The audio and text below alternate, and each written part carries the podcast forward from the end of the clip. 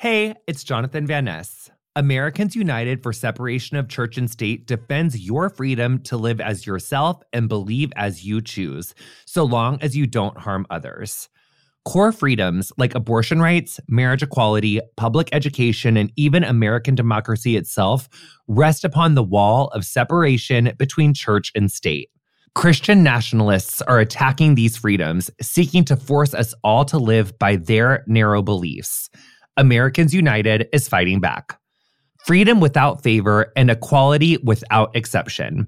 Learn more about AU at au.org/curious. Let's face it, I'm not going to stop treating myself anytime soon, and neither should you. But what I should stop doing is paying for me time with whatever random credit card is in my wallet. NerdWallet lets you compare top travel credit cards side by side to maximize your spending. Some even offering 10 times the points on your spending. So what could future you do with better rewards? Honey, is it like a gorgeous free flight that you would have had to have paid for, but honey, you're saving that flight money? Is it a gorgeous room upgrade? Is it like a gorgeous like two bedroom suite instead of a one bedroom suite so you're like in-laws or like your friend could stay over there in that room so you don't have to like hear them doing whatever with what they're doing in your your guys' room? Is it like really adulting? Oh, I love adulting. And you know what else I love? Is not waiting to make smart financial decisions. I also love paying my credit cards off in full every month because like yes good credit. So let's like do try to do that and like making responsible decisions which we love. Um but anyway don't wait to make smart financial decisions. Compare and find smarter credit cards savings accounts and more today at nerdwallet.com nerdwallet. Finance smarter. Reminder credit is subject to lender approval and terms apply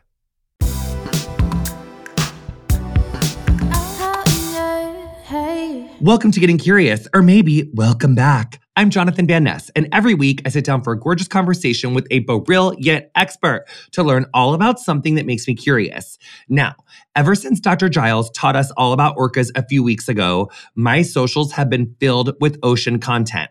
But recently, my TikTok especially, that FYP, has been showing me the most incredible videos about like deep sea fish.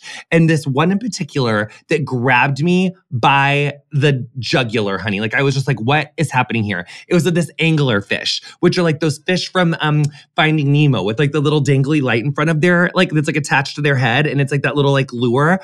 And I was like, what the fuck is going on? So that video made me realize that there are so many things going on in the deep ocean that I just don't know about. So I need to learn about anglerfish. I need to learn about the deep sea ocean. So enter our guest, Dr. Mackenzie Gerringer, who is an assistant professor of biology at SUNY Geneseo. She studies the physiology and ecology of deep sea animals, including the planet's deepest living fishes. Come out, fishies. Mackenzie, how are you? You having a good day? I'm well. Thank you so much for this opportunity to chat. Um, thank you for coming on here and teaching us all of the things about the deep sea fish. You know, first and foremost, let's get into these anglerfish. What in the fuck is going on with anglerfish mating? They're pretty amazing, right? yeah. I mean, I don't want someone to, I would rather, I mean, gird our loins because this is going to be intense. I'd rather he just come inside me. Like, I don't really want him to like bite my stomach and fuse into one. Like, I like my space. I want to eat my own stuff. Like, I don't really want my husband biting my fucking stomach. I'd rather he just mount me and leave. But biology is mysterious. So what, what so that's real. Like that TikTok video was real. Yeah. And so it's this amazing adaptation to survive in the deep ocean. The deep oceans are huge. They actually make up 70% of the places that things can live on our planet. So it's this giant habitat. And these anglerfish are living out in the open water where you don't know when you're going to meet somebody of the same species, right? And so this incredible adaptation has evolved where the egg producers of the species are the large ones and they look more like fish. And then the sperm producers are really small, about 10 times smaller sometimes than the egg producers. And the sperm producers will come up and just spend their whole lives, in some cases, looking for that egg producer. They have really big nostrils to be able to smell her out in the water. And then they'll uh, find that egg producer and actually fuse, like you're saying, fuse the whole circulatory system and become this almost appendage. So, in, in my opinion, it's kind of a beautiful bonding, right? That they're able to have this adaptation that works to let that species survive. Um, okay, there's a lot to unpack here. So there so and the deep ocean is like dark all the time, right? Like light doesn't get down there? Past about a thousand meters, so about 3,000 feet, totally dark. But then there are animals like these anglerfish that are making their own light. So that's one of the, I think, hallmarks of the group is they have this ability to do bioluminescence where they can produce their own light in this dark environment. Do uh, boy and girl anglerfish have that dangly light thing? Just the egg producers. So the most of the pictures that you're seeing and that you're probably familiar with are the egg producers of the species. And there's actually a huge diversity within the group. There are more than 170 different species of anglerfish.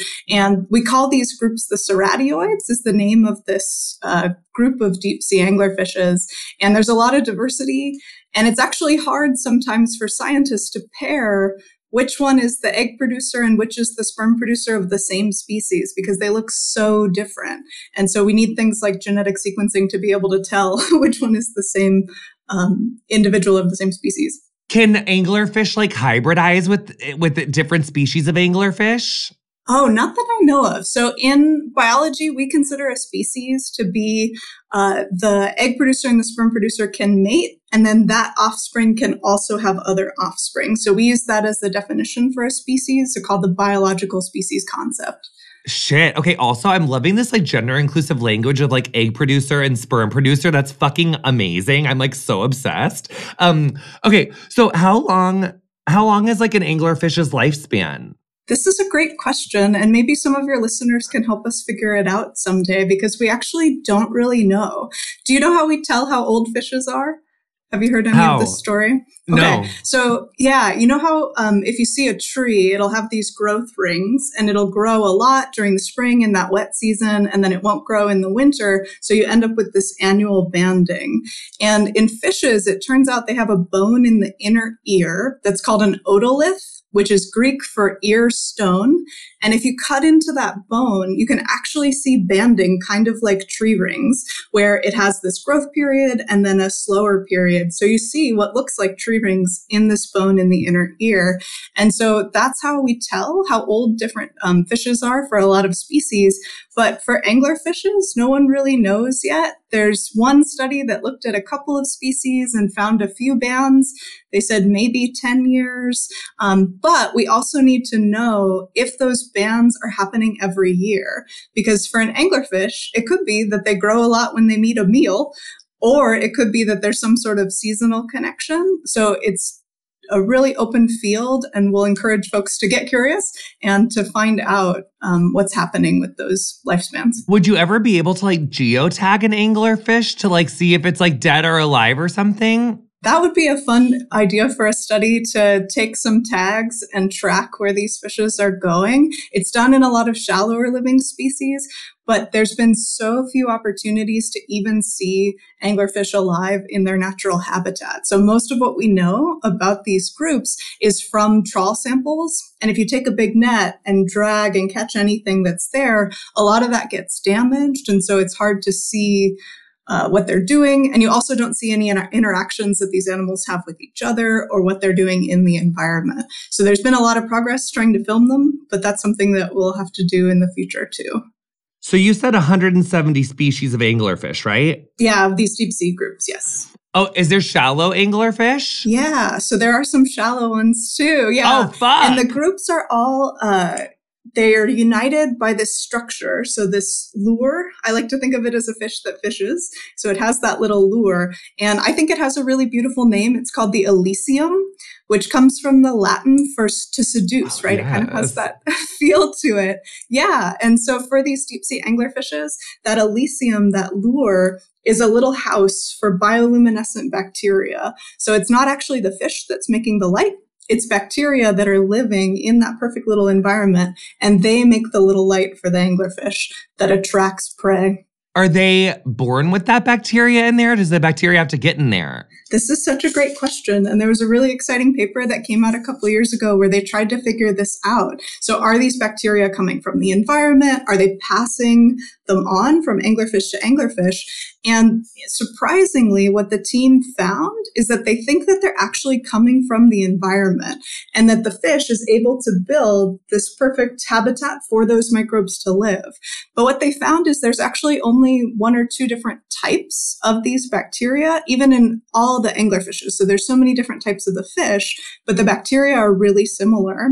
And they actually found some of the bacteria in the water too. So they think that they're coming from the water and then they're kind of cultured in the silicium in the lure. Ah, what about the colors of um like anglerfish? Like do is there like a lot of variety of color between the 170 species or do we not know?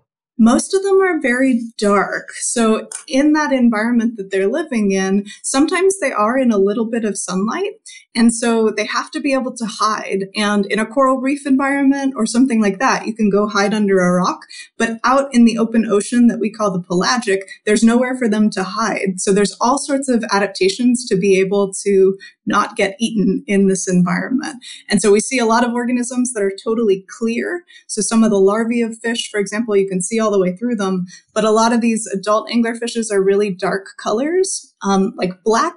But then also some of these deep sea fishes are red, and that feels a little bit counterintuitive because in uh, our eyes, under bright light, red is a really bright color, but under a blue light that's really dim, red can actually look black. So we see a lot of these deep sea fishes being this kind of dark red or black color to hide in that environment. Do all of them have those crazy teeth? they do have big teeth, right? And and jaws that are taking up in some cases about 40% of the length of the body. So it's another adaptation to living in this food poor environment where you have to be able to eat your next meal, even if it's a big one compared to your body size. So when I talk with kids, I like to um, say it's kind of like being able to just open your mouth and swallow a whole large pizza in one gulp.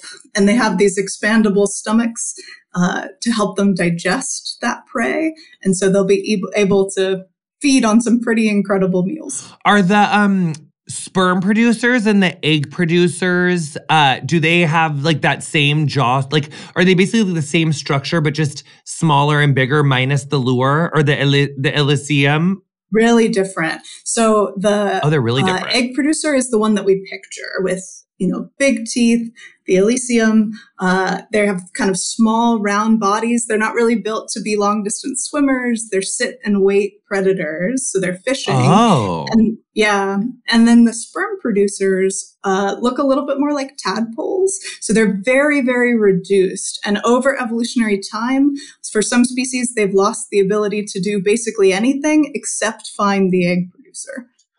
Um, so uh what's the range of the egg producers like is it giving like fist to like uh like like watermelon sized or like I think people think they're really big. When I ask people who've seen Finding Nemo, you know, how big is an anglerfish?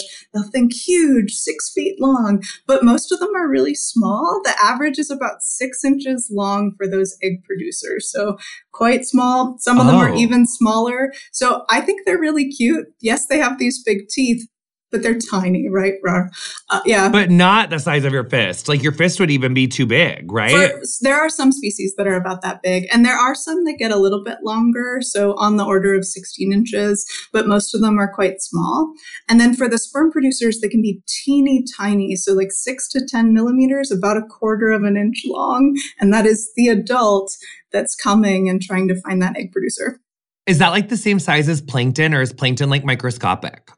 Plankton is actually defined by whether or not they can swim against a current. So a lot of plankton is really small, but you can actually be, I think it's a fun word, megaplankton, which are large. You can be several feet long, like some of these gelatinous organisms, and they're just not strong enough to swim against the current. So that's what makes them plankton. Oh my God, that's interesting.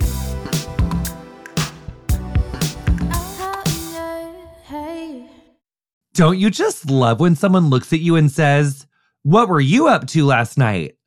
Well, no matter how late you were up the night before, Lumify Redness Reliever eye drops can help your eyes look more refreshed and awake. Lumify dramatically reduces redness in just one minute to help your eyes look brighter and whiter for up to eight hours. No wonder it has over 6,000 five star reviews on Amazon. You won't believe your eyes. You know you can trust them though because they're made by the eye care experts at Bausch and Lomb and they're backed by 6 clinical studies. Eye doctors trust them too. They're the number 1 recommended redness reliever eye drop. The one and only Lumify is an amazing drop that will have people saying something's different about you in the best way possible. So check out lumifyeyes.com to learn more. Did you know that while over 60% of Americans dream of starting their own business, less than 20% of them ever take their first step? The reason? Building a business is tough. Having built a business or two myself, I know just how difficult the whole process is. But Tailor Brands is simplifying the business journey. From launching and managing to growing your business, Tailor Brands isn't just another tool. It's your online business partner from launch to success. With Tailor Brands, building your dream business becomes an effortless experience. Yes. From LLC information to bookkeeping, invoicing to acquiring licenses and permits, and even setting up your bank account, Tailor Brands handles it all seamlessly. And our listeners will receive 35% off Tailor Brands LLC information plans using our link, tailorbrands.com slash JVN. That's T-A-I-L-O-R-B-R-A-N-D-S dot com slash JVN. So start your business journey today with Tailor Brands.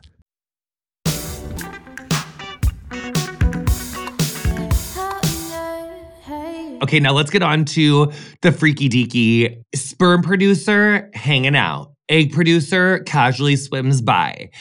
Um, sperm producer is like, hey, Aggie, like let's fucking do this. Like, what's the act? What's this? What's the act of their reproduction? Like, what happens?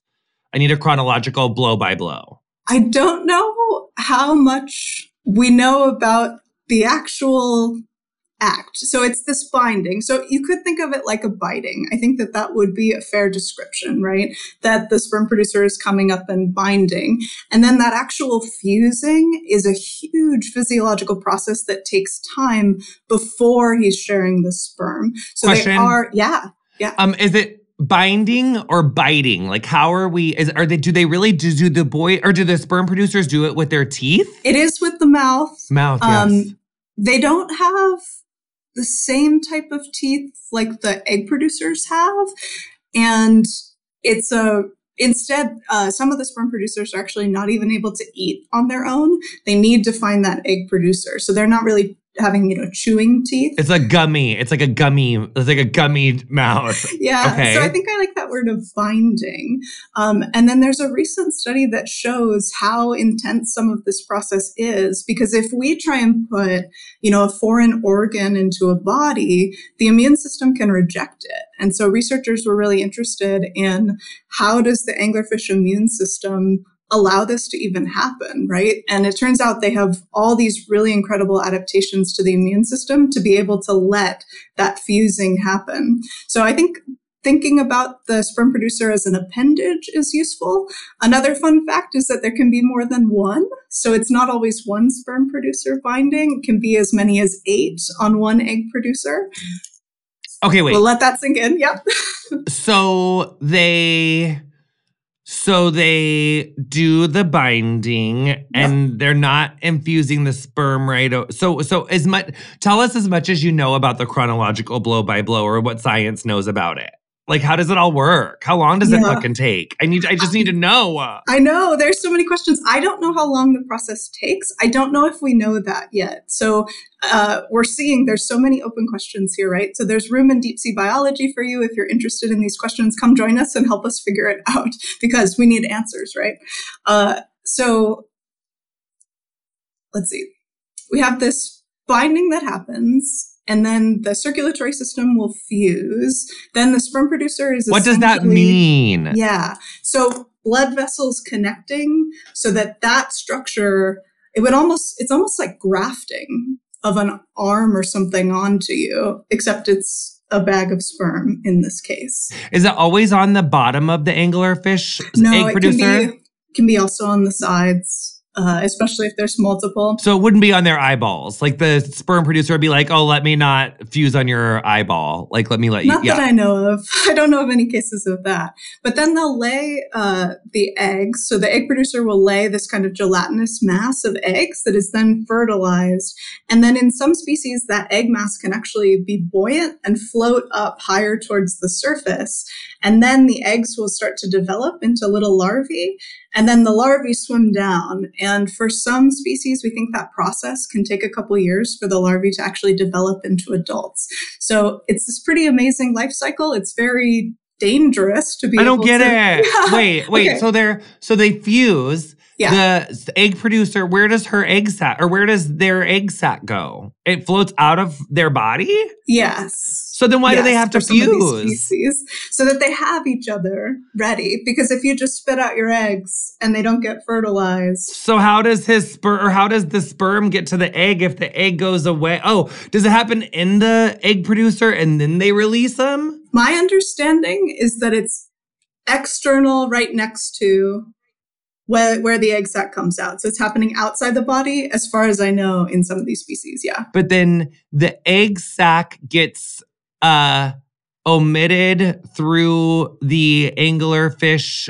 There's like it's laid through like an anglerfish reproductive yeah, thing. track. Yep. Um, track. Yes, and then and then the and then since the sperm producers already fused on, or maybe there's even like eight, then when it's like, oh shit, because we're one now. So like I, I I smell some eggs coming out. And so then the the sperm producer produces sperm and omits it through its fused track. And then the spermie just like swims out and gets all up with the eggs and and then they float and then they swim back down and they're like little anglerfish tadpoles. Like sperm producers and egg producers and that's like how a brood is made or something? Yeah so i think you're getting it right. I don't know how true the tract being external is for all different species. I would have to try and look into that. Oh my god mackenzie can i tell you that my whole life i thought that like um like human eggs were like I always pictured them as like the size of your thumbnail or something oh. from like what you like just from like books in school, you know, yeah. like I feel like it's giving like it's giving like a mint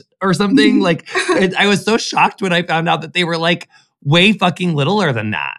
That scale is really hard. We should have in our books and things, we should have some sort of diagram that helps relate it. Because I think that's very common is we think that things, especially that we can't see or don't always come into contact with, are totally different sizes than they are.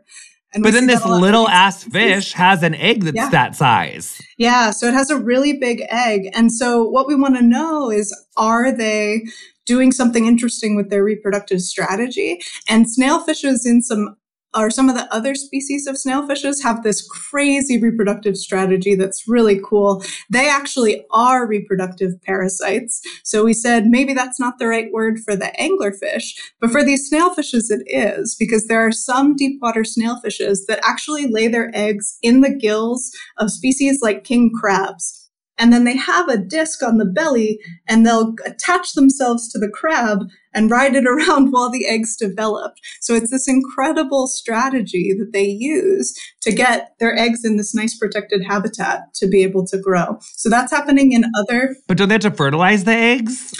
Or they're internally fertilized. I don't know if we know that yet. I don't think that we've seen that. Because maybe sure. do could some snailfish do that thing that those one fish do, where they like turn into boys and girls or whatever, or like they they yeah. So um, hermaphroditism, uh, both simultaneous and what we call sequential, so switching back and forth, is super common in fishes.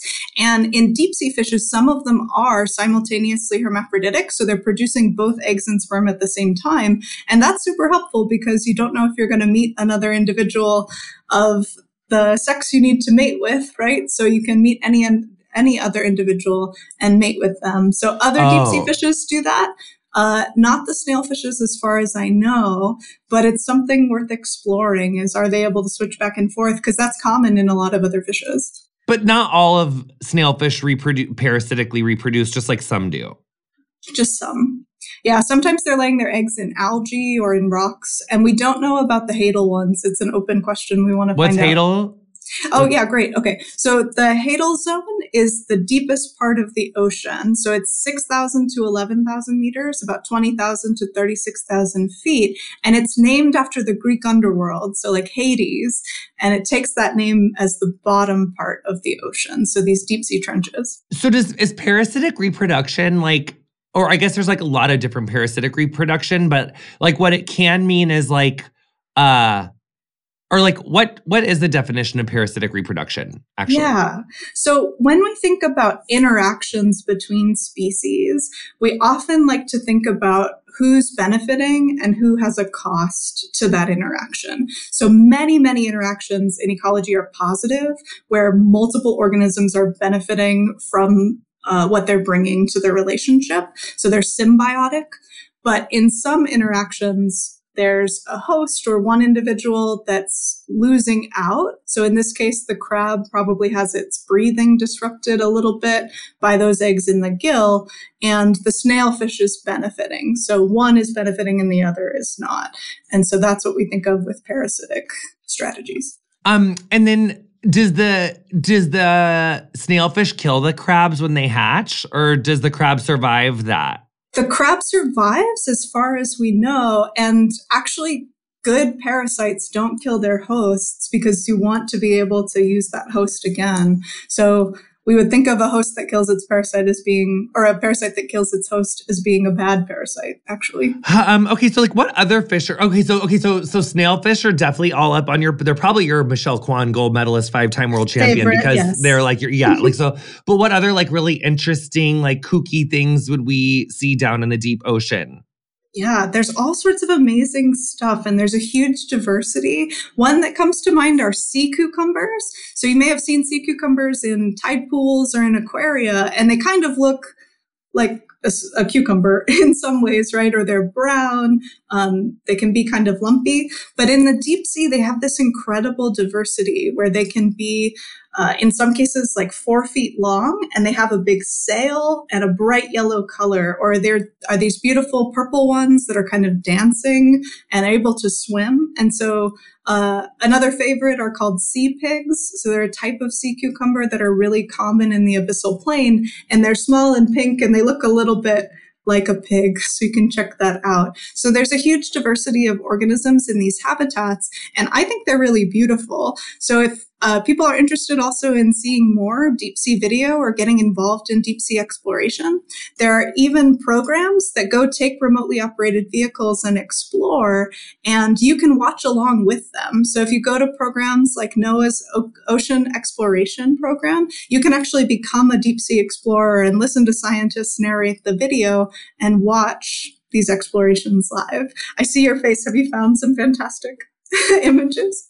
I think I see a deep sea cucumbers like Yeah. colon and intestines and like Yeah, shit, so you can shit see- track. Mhm. You can see through some of them. Yeah, and they're feeding on the sediment uh, and eating that organic material in the sediment. Is there any other like really cool like bioluminescent like species that like because I feel like you see about like glowing shit, but that might not be a good strategy because they're gonna get like they're like a bright orb of getting eaten. It's a danger, right? But for a lot of species, they're able to do it. And the latest estimates I've seen is that something like 70% of deep sea organisms that we know of are able to bioluminesce. So it's actually very common. Um, but like we mentioned earlier, it's hard to study because you can have the lights on and you can see what's there, or you can have the lights off and you can see the light.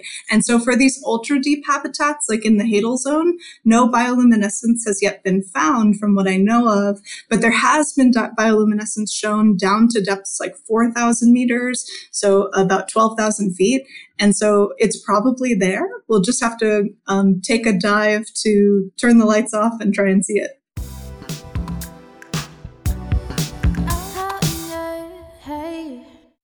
They always say trust your gut. But one time, my gut told me to bleach my eyebrows, and that was fashionable, but not widely well received. While probiotics can't help you with most of your gut decisions, it can give your gut a little bit of support. And Ritual has your back. They made a three in one supplement with clinically studied prebiotics, probiotics, and a postbiotic to support a balanced gut microbiome. Did you know daily disturbances like poor diets, stress, travel, the use of certain medications, and plenty of other factors can throw off your gut microbiome? Oh no! Enter Ritual. Their Synbiotic Plus has been a gorgeous tool. There's no more shame in your gut game. Synbiotic Plus and Ritual are here to celebrate, not hide your insides.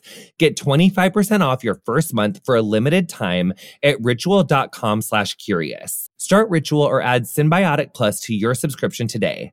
That's ritual.com slash curious for 25% off. If you follow me on socials or listen to Getting Curious and Pretty Curious, then you'll know I've been on a real makeup journey over the last few years. I've especially been enjoying a more colorful eyeshadow moment, and I've been loving incorporating Thrive Cosmetics full line of makeup into my routine. With clean, skin loving ingredients, their foolproof products make it easy for any skill level to apply. One thing that's really major about Thrive is how much they're prioritizing giving back. It feels good to know that when I support Thrive, Thrive turns around and supports the communities around them too. I also love that their high performance formulas are certified 100% vegan and cruelty free and have zero parabens, sulfates, and phthalates. Refresh your everyday look with Thrive Causemetics, luxury beauty that gives back. Right now, you can get an exclusive 10% off your first order at thrivecausemetics.com slash curious. That's Thrive Causemetics, C-A-U-S-E-M-E-T-I-C-S dot com slash curious for 10% off your first order.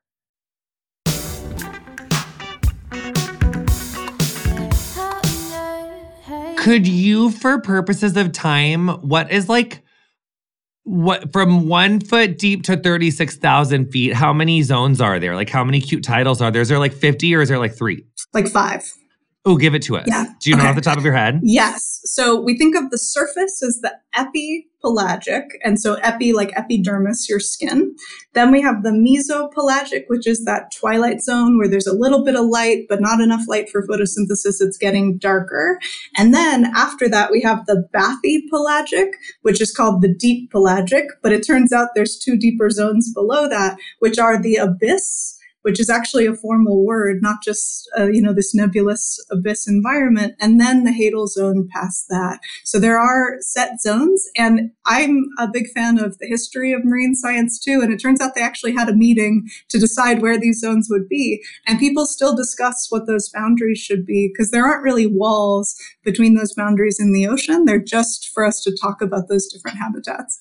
You mentioned earlier that there is like like something about like the habitats. Like, could there be a place in like the Mar- Mariana? How do you say that word again? Mary Mariana Trench. Could there be like some like if you're like how wide is the Mariana Trench again? Is it like a mile wide or is it like way skinnier than that? Uh, five to six kilometers. So, uh, like It's pretty wide. two plus miles and we picture we picture like a really narrow uh, divot but it's really more like an underwater mountain that's upside down. So if you instead picture this kind of complex habitat where some of it will be really steep but then there'll be these flat slopes and it's very different the things that live at the uh, top of the trench versus what's living at the very bottom. We see different communities throughout that habitat. Um, and then if you were on a really steep wall of the Mariana Trench, could you ever like float past like an underwater cave that has like a dry pocket in it? Like where like could there like be like a dry pocket in the deep sea? Not in these pressures. So that wa- that air, right, would collapse under high pressure. Oh. Um, so there may be caves and divots and things, but not filled with air in these habitats. So, because when you said habitats earlier, I was like, ooh, could there be like fucking dry pockets down there? Like it's giving like, you know, car that went into a lake and there's like that little like air pocket, but there's no Mm. air pockets that deep. Not down there, no. um, what else is fucking weird and interesting about like the deep sea? Oh my goodness. It's all it's all amazing, right? It's these, these incredibly diverse habitats. And one thing that we think of is we use this kind of alien language, right, to talk about the deep oceans. And often they're out of sight and out of mind, right? We might think, oh, we don't have anything to do with those habitats. but we're actually impacting these habitats already by our activities. So it's important that we start talking about and thinking about the deep ocean as being connected with the rest of the ocean environment because we see things like trash ending Fuck. up in deep sea habitats. Yeah, it's it's hard to see. Um, and we're seeing impacts of climate change as well.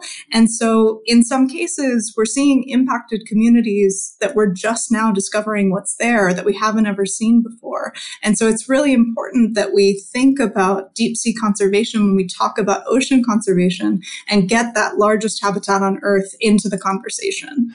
And, like, what if something happens to the two types of bacteria? If it gets too acidified for that bacteria, they fucking anglerfish. Yeah. So, being able to understand what they need to survive and then how to protect these habitats is super important. Do like do other like uh epi and meso level um uh, animals like die and then ever float to the bottom and then do the deep sea ones eat them? Yes, that's actually where most of the deep sea gets its food is from what we call marine snow, which sounds lovely, right? But it is actually the fecal pellets and dying carcasses and bits coming from the surface waters. So most deep sea habitats are relying on nutrients that fall from the surface. So if we're changing the production at the top, then we'll also change the amount of food that's ending up in these deep sea habitats. Who's the top of the food chain in the deep sea? Depends on which habitat you're in. So how many habitats in, are there again? Yeah, there are a lot. So we can think about like the open pelagic, these hydrothermal vents, which are these amazing geological features where you have black smoke coming out of the earth and a community that relies on chemosynthesis. So they actually make their own food from chemical energy in the earth, totally different than our photosynthesis based life up here. Um, and we have like abyssal plains. There are even deep sea corals too. So we think a lot about shallow water corals, but there are deep sea corals that can live for thousands of years and they're beautiful. Um, as well as these trench habitats, seamount habitats, deep sea canyons. So there's a lot of distinct habitats, each with their own set of organisms and adaptations in them. Are you looking up some deep sea coral? Yeah. Ooh, yes. I've never even heard of that before. They're they're amazing. And so, uh, if people want to watch some deep sea coral exploration, there are three programs that broadcast that ROV footage online. So NOAA Ocean Exploration. That's where I am right now. Are you good? Yeah, they have such beautiful video. Um, and then Nautilus Live through Ocean Exploration Trust also has a live video that you can watch, as does Schmidt Ocean Institute. So this is a great way to co- become a deep sea biologist right from your living room. You can tune in and watch, and then they'll have scientists narrate along on the dives, and some cases where you can even call in and ask questions or ask questions online. This picture says a, re- a red tree coral seen on a deep water exploration of Glacier Bay National Park expedition credit NOAA Fisheries. These look like clownfish, or they're like orange and white fish by the corals. But is this, do you think it's really deep sea if the fish are that color?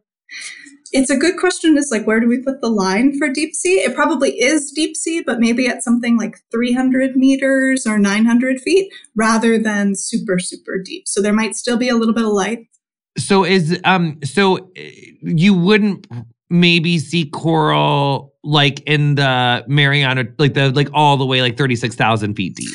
Not all the way thirty six thousand that we know of, but pretty deep. There is what's the deepest to, they found I, so far. I believe it's at about six thousand meters, so about twenty thousand feet. Some deep sea corals, so it is far down there. And the shallow water corals are relying on little symbionts to photosynthesize for some of their nutrients, but these deep sea corals are actually filter feeders, so they're picking up plankton and things from the water column to be able to eat. So I was kind of assuming that it would be cold as shit anywhere in the deep sea. Like, is it colder in the Arctic deep sea than it is in like the Mariana Trench deep sea, or is it all just like cold as fuck because it's so de- deep down there? It's all pretty cold. So most of the deep sea is about four degrees Celsius or down to one degree Celsius. So it's about the temperature of your fridge. And then some of the Antarctic deep sea is can actually even be about minus one Celsius. So it even gets below freezing because that salty water lets it get super cold. So it's pretty cold down there. Um, if you do go in a submarine, you are taking a sweater down because it does get cold over time. Have you ever gotten to go in the deep sea, like in one of those things? Yeah, so I dove in the Alvin submersible. So we were part of an expedition to the Puerto Rico Trench and the Cayman Trough. And we were writing also a user manual about how to do research with this US national submersible and um, verifying things like data collection and camera operations. So it was a great opportunity to get to go. Were you scared? Get a little bit of anticipatory, anticipatory anxiety before, but once you're in the submarine, it's very calm um, and it is beautiful. So you actually get to see those those bioluminescent lights as you go down. And it's really incredible. So that kind of feeling of awe and something bigger than yourself that you might get in a national park. To me, I also get in the deep sea and even looking at video of the deep ocean as well. Um, what is there any like other things that you're super interested in exploring about the deep sea? Like, and what are like any of the projects that your lab are currently working on? Yeah, we're working on some new species descriptions of some snailfish. So these live at abyssal depths, about 12,000 uh, to 16,000 feet down, so pretty deep. So we're working on describing those as new species. We're also interested in how deep sea fishes are feeding, and we use techniques like CT scanning. So you might have CT scanning done at the hospital. We use it to get high resolution 3D images of skulls and the rest of the skeleton of fishes so that we can figure out how they're eating. And then I'm very interested in pressure adaptation. So continuing to look at how the proteins and the enzymes in these species are adapted to help them survive under those high pressures. And so you guys just get like the dead bodies in those like traps or something, and then you look at them under microscopes? In some cases microscope and we can get so much information from any collection that we get right? And we don't take that collection lightly. We want to be able to get as much science as possible um, to ultimately help protect these species as well so we know what's down there. Uh, and so the specimen itself will go into a museum and those specimens can serve scientific research for hundreds of years so i've for example worked with specimens that were collected in the 1800s and we're still getting scientific information about them we'll also take some samples for DNA, as well as analyzing the tissues. Sometimes we look at what's in the stomach, so what it ate. Uh, sometimes we'll take those otoliths, ear bones, to figure out how long that fish lived. Uh, we're taking a lot of different samples for different teams to answer questions about those species. I was just going to ask about like intersex traits in fishes, but it sounds like that hermaphroditic thing is so common. Like, it's like just like their gender is just like totally, or their biological sex is just like totally different than mammals, right? Like yes, it's like those there's there's a ton of diversity in biological sex and gender, including in mammals, and uh, even more so in fishes, though. So there's so much diversity within these groups. And if you are interested in reading more about that, there's a book called Evolution's Rainbow by Joan Roughgarden that talks about this incredible and beautiful diversity of sex and gender in the animal kingdom. Um, and I think helps us be more inclusive in the way that we talk about reproductive biology. So Mackenzie, um, where are you like from? And like where what were you doing? You're just like minding your own business one day and you were like in high school and you're like, oh my God, I'm like gonna be a fucking because like I feel like all these hoes are like, I'm gonna be a marine biologist, and then they don't. Like, how did you literally do it? Yeah, so I was one of those kids, right? That's like, I'm going to be a marine biologist. And I guess I was stubborn enough to stick with that plan. Um, I was very interested in orca whales, like what Dr. Giles works on, um, but then got interested in sharks. And then in college, I started working um, with a research team that studied the deep ocean with Dr. Paul Yancey at Whitman College. And one day he called me into his office and he said, Do you get seasick? And I essentially said, It doesn't matter what the answer to that question is, whatever this is, I'm on board. And so I was able to go out on a research expedition that he couldn't attend. And so I got to go explore some of these deep sea habitats in deep sea trenches and then haven't looked back because it's been an incredible opportunity. So I'm very drawn by how little we know about these habitats, how much there is to explore, and also this fantastic opportunity to collaborate because it takes a lot of people to study these deep sea habitats. How many times have you gone down? I've only done a couple, yeah, I've only done a couple of submarine dives. Mostly I'm working from the ship, but I've spent more than 200 days living and working at sea on different expeditions. Sometimes we're out there for a week, sometimes it's 40 days. And it's nice to be able to have this really focused and collaborative work at sea. I really enjoy it. Any tips for people who are like going on cruises that they've never been on? Like, do you have any like not getting sick tips? Oh, so seasickness does pass. Um, I get sick a little bit sometimes, but usually if I eat a little bit uh, and I'm you know, staying outside for a while, it'll go away. What's more interesting to me is actually I get land sick when I come back. So I still feel like the world is moving. And it's so interesting that the body does that. But when I lie down at night, I'll feel like I'm on a ship still. Mackenzie, can I tell you the only cruise I've ever been on was the Kesha cruise in like 2019. And it was really weird because I was like in Tokyo and then I flew to Tampa and I was like, has anyone ever flown from Tokyo to Tampa? Like, I was like, this is like such like It's a, a random flight. Yeah. And then, but then I got on this ship and for like a week, and I was only on the ship for four days, but for like a week plus, like I would be like making my coffee and I would just feel my body kind of lurch and like it, I, I was like that's really interesting um so and then like um any tips for people who are like is it ever too late to to get into science? Like tips for people who are like maybe themselves interested in deep sea or have a loved one who's like i want to be a marine biologist that they're getting down or like don't know a good community. Like where should like what are like the best places for marine biologists to try to like get to like educationally Yeah, so I think for deep sea biology, watching some of those videos, um, there are also internships through programs like NOAA Ocean Exploration where you can get out on a ship and go research.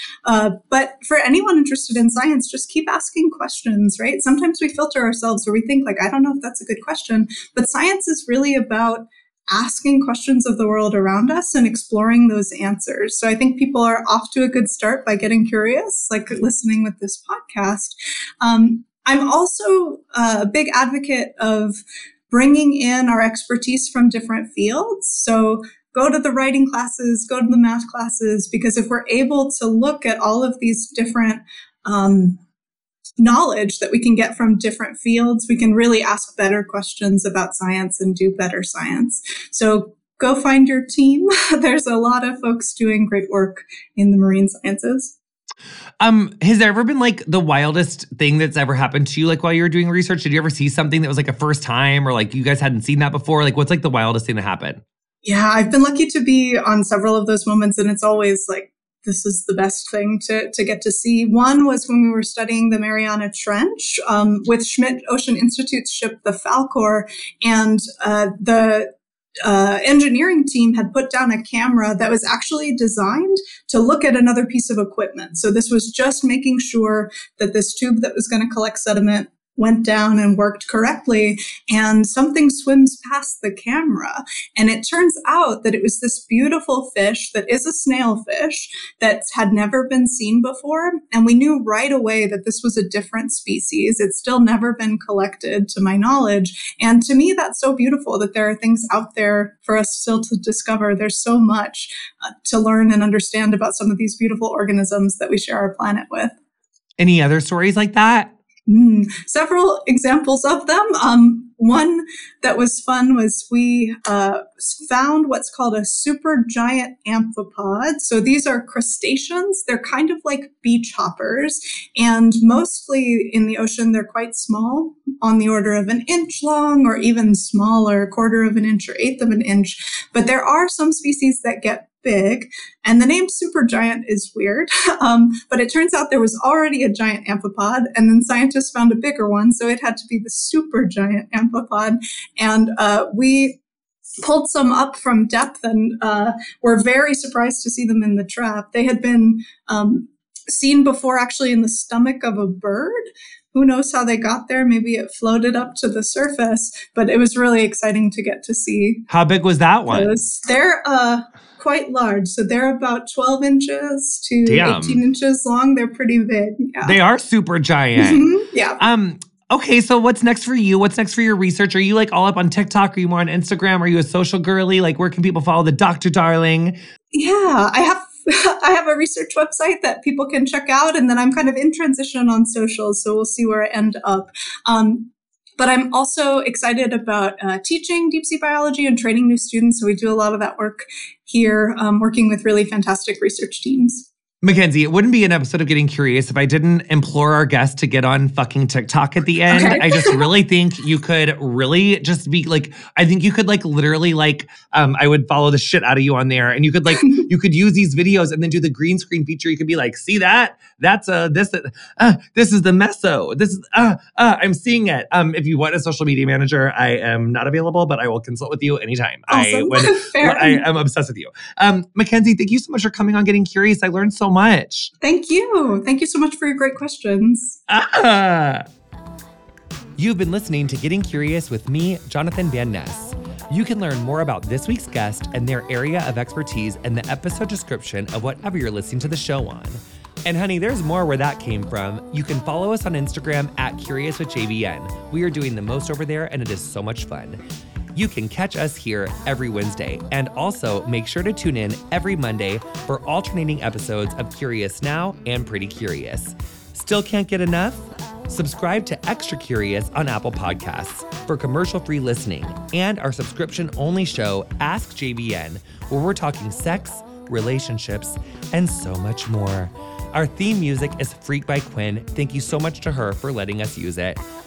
Our engineer is Nathanael McClure.